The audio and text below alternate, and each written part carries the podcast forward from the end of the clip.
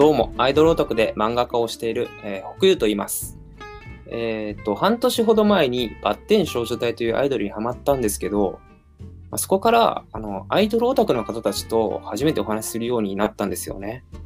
で、そのお話がなんか結構面白いことが多かったりして、で、これってもしかしたら漫画のなんかヒントというか種になるんじゃないかなと思って、で、ちょっともっとじっくりお話を伺いたいなと思って、えー今回、ポッドキャストを始めてみました。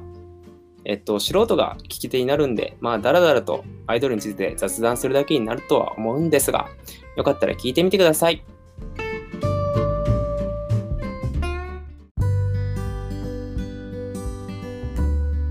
で、えーでは、今回のゲストの福耳さん、えー自己自己紹介を簡単にお願いいたします。はい、えー、バッテン少女隊を応援するブロブログをを書いています、福耳と申します。年齢39歳で会社員をやっております。はい。はい、ありがとうございます。はい、えっと、では、今回のこの話は、えー漫画のなんか種になる、ちょっとしたお話とかをお伺いしたいなと思うので、で、福民さん、ちょっと用意していただいたみたいなので、お話をお伺いしてもよろしいでしょうか？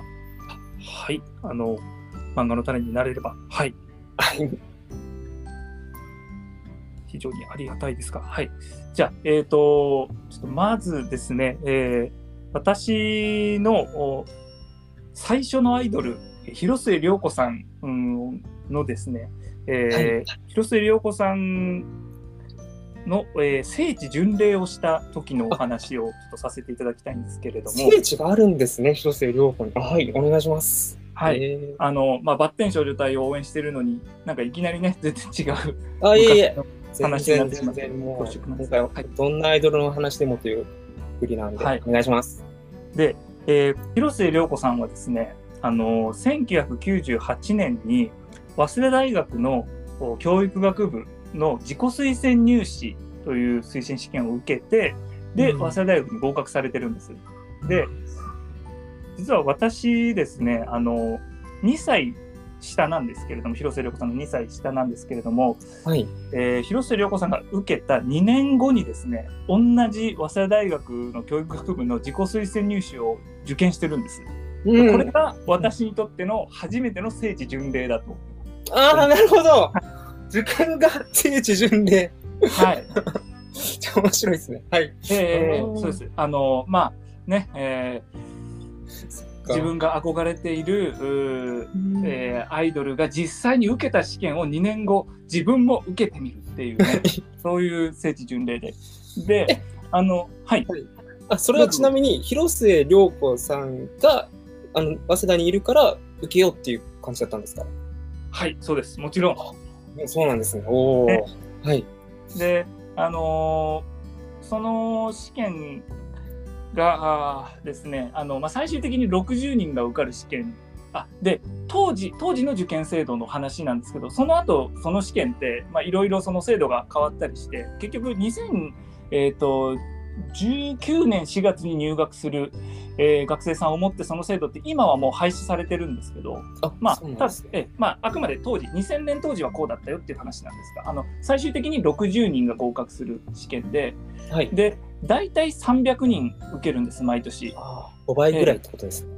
ええであの、一次試験が書類試験と面接、あーごめんなさい、えーと、書類試験で、で、はい合格すると二次試験で、えー実際に大学に行って、えー小論文と面接を受けると。うんいうところで。で、あの、一次試験の書類を、あのまず出すわけですよ。で、はいそこで、えー一次試験通ると大学に行って試験が受けられる。まさに本当にその聖地に行ってですね、えー当時、だから広末涼子さん大学、えーと、だから、その時は2年、ん ?3、2年生か。2年生で実際通ってる大学に行って、で、実際に同じ試験を受けられるわけです。で、うん書類出して、あのもう忘れもしません11月の8日があの、一次試験の合格発表だったんですよはい。合格してたんです僕で、はい。書類試験の。はい。ええ、書類試験をで二次試験を受けられることになってでそこからもう小論文のお対策の勉強をいっぱいしてうん、で当日試験会場に行って試験用紙が配られるになるわけです。で、僕、あの広島県、うん、出身で、広島県のだったんです。なので、あのーまあ、えーし小論文の指導してくれた先生から、まあ、これだけ勉強したんじゃけ、ね、頑張ってきんちゃいって言われて、はいえー飛行機に乗ってですね、あのーえー東京に行きまして、で、あ、そっか、そういうところからやっぱ地方だと。はい。うんそうですそうですね。大変ですよ。ええでも、ああの朝ですね、あのうん校門をくぐる時もですね、2年前に広末涼子さんはここをこんな風にして、えーは入っていったんだなとか思いながらですねいや、、思ってたんですか？そう、当日に？えーもちろん思ってました。ええもちろんあの試験のドキドキもありますけれども、そうあの時広末涼子さんがっていう感じで 行くわけですよ。はい。はい、であの教育学部のお校舎ですねあの入っていくわけです。で,、あのーで試験用紙がですね配られるんですよ。はい。であの小論文の試験なんで、あのーどんなテーマが出てくるんだろうかと、おいろんな想定問題をねあの解いてきたんですけど問題用紙から文章がこう最初裏返しで配られるわけですけど、あ、はい。透けて見えたんですよ文字が。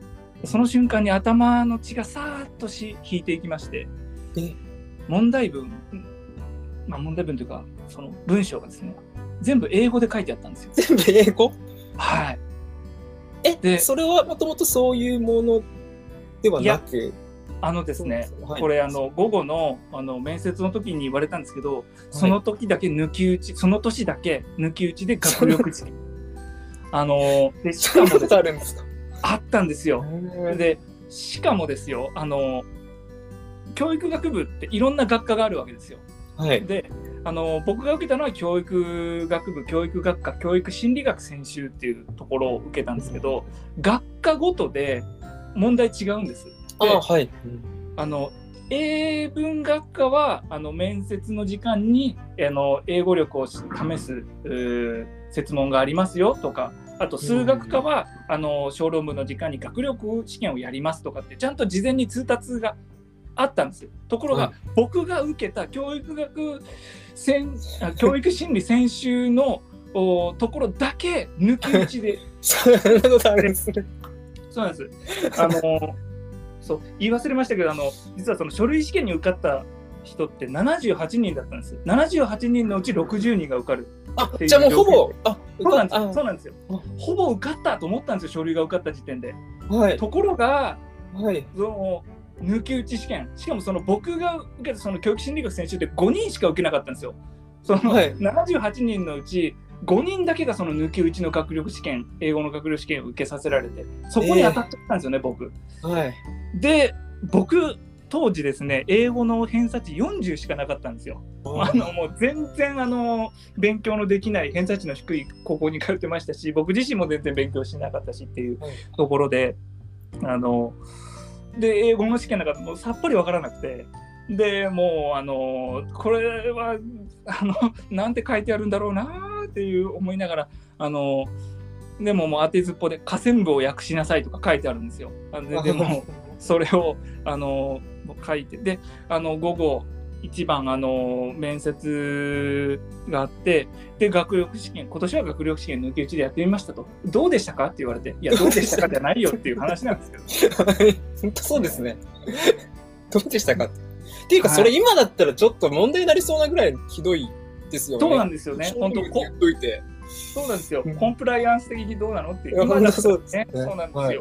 なんですけどまああの当時はまあそういうことがあって。であの結局そのお文あの英文で書いてあった文章を、まあ、大意としてどういうことが書いてあったか分かりましたかって聞かれてこんなことが書いてあったと思いますって言ったらあ全然違いますねって言われまして 結局あのもうその時点ではい君不合格って言われてるようなものじゃないですか。でもしかしたらですよ本当もしかしたらこれは本当に推測なんですけど当時その広末涼子さんその早稲田大学に合格して入学されたんですけど結局全然その学校に来ない来なかったっていうことがあって結構それがあの週刊誌とかであの叩かれたりしたんですね結局大学がそもそも何を考えてるんだと。あのあ、大学側が叩かれた。そうですね広末涼子さんも叩かれましたけどやっぱりそのやっぱり彼女が投稿すると結構パニックになったらしいんです。あのあはいであそれはなんか自分もちょっと覚えてます。ええだから、あのーそもそも投稿することがすごく難しいような学生を合格させるしかもアイドルをねあのその一芸入試的な感じで合格されてるさせるってどうなのっていうところで、あのーとまあ叩かれたりしたんですよね大学側が。そこでやっぱりちゃんと学力見なきゃ学力試験的なことをやらないと一般入試に近いような感じでやった方がいいんじゃないと大大学側が思ったのかもしれない。それで推薦入試ああの推薦入試なんだけどあの学力試験を課されたのかもわかんない、うん。はい、まあわわかんないです。あのそこら辺は今となっても全くわからないんですけれどもまあとにかく僕はとにあの結論として僕は全然勉強ができなかったので、えー英語もできなかったので、えー試験には落ちてしまってっていうところでひどい話ですけどね。えーまあ。でうんあのその試験があった日から1週間後にですねあの実は全く関係ない用事でまた広島から東京に行く用事があったんですよ。はい。であの不合格でしたっていうことを小論文を教えてくれた先生に報告に行くときにあの実はあのまたちょっと今週末東京行くんですっていう話をしたらその先生が「そうか」と「お前まあ広島から東京に行くことなんかそんなにないんじゃけもう一回早稲田大学見てきんさい」って言われたんですよ。うん。でまあ、あはいって言って、あのー翌週、もう一回早稲田大学の校門の前に行ってみたんですね。もう正直、その、1週間前に聖地巡礼した時とはもう全く 180度気分が違う、うんあの、どんよりとした気持ちで校門の前にいたんですよ。やることもないし、はぁって思って立ってたら、前から親子連れが歩いてきて、お母さんが小さい子供に向かって、これが早稲田大学よって言いながら、こう僕の目の前を通り過ぎてたんですよ。はいああ、そうかと。こういう親子連れも、まあ、通るかと思ったら、今度また逆の方向から全然別の親子連れが歩いてきて、で、お母さんがまた子供に向かって、これが早稲田大学よって言って、また通り過ぎて、そんなに、そんな、そんななんですか？うん、そう。なんえだ。なんかたまたまたまそういう、ねあ僕の前を二人通るんです。よでその時に思ったのがこれからの人生でもしあの広島のどっか入れる適当な大学に入って入ったとしたら早稲田大学っていうう名前を聞くたんびに今日の日のことを思い出すんだろうな。でももしかすると大好きな広末涼子さんを見るたんびにーうん。同じ試験を受けて自分は落ちてしまったっていうことをコンプレックスに思いながら生きていくのかもしれないって思ってでそれだけは嫌だなと思ってあの広末涼子さんのことを見るのが嫌になってしまうかもしれないってそれは嫌だなと思ってその次の日12月の4日高3ですよ。高3の12月の4日から僕は受験勉強を始めるんです。ひまた早稲田大学を受けるために。あ、一般受験早稲田をはい。一般受験で。はい。はい。うんでまあ正直あの周りの反応は「お前何考えてんの?」っていう話でそもそもうちの学校から早稲田で受けること自体がおかしいんだよ。担任の先生からも「今から始めて受かるわけないだろうが」って言われたりしたんですけどうん。でも僕はあのえー一生懸命勉強をするんですね。で結局現役の時はまあ受からなくて。で1年間代々木ゼミナールを経由するんですけれどもあはい。1年間、あの浪人をしてですね翌年ですねあの僕は早稲田大学に合格することができたという。えー、すごいっすね。えーえ、とうございます。はい、それは、それで、あはい。の広末涼子さんの後輩となることができてですねあの、えー結局1年間遅れましたけれども、えー広末涼子さんと同じですね大学に、えーまだ広末涼子さんも当時現役でした。あの現役の学生でした。あで、えー通うことができるようになったと。ただ私がですね大学2年生の秋ですね広末涼子さんは大学中退を発表しまして、そしてその2ヶ月後にはですね結婚と妊娠を発表するんですね。あ、そうなんですか。え僕はもう頭がクラクラしましたね、あの時はね。えーまあそれはまた別の話なんですけどオ、チもついてるんですね。えーいい話だけで終わらない。えーで、実はですね、バッテン少女隊にもこの話、実はちょっとつながるんです。あ、そうなんですか。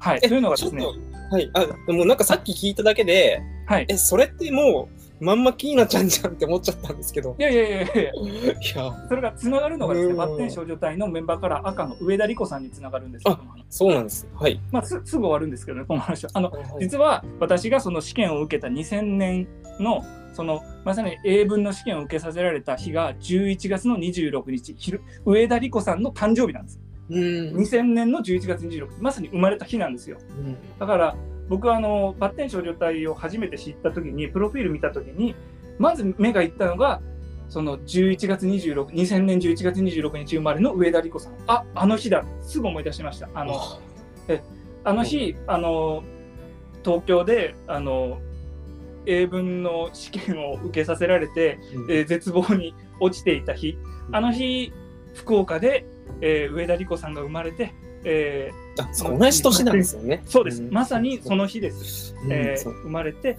でバッテン少女隊を結成して、で今僕はそのグループのオタクをやっているというところがつながってくるという、えーお話でございました。いや、すごいですね。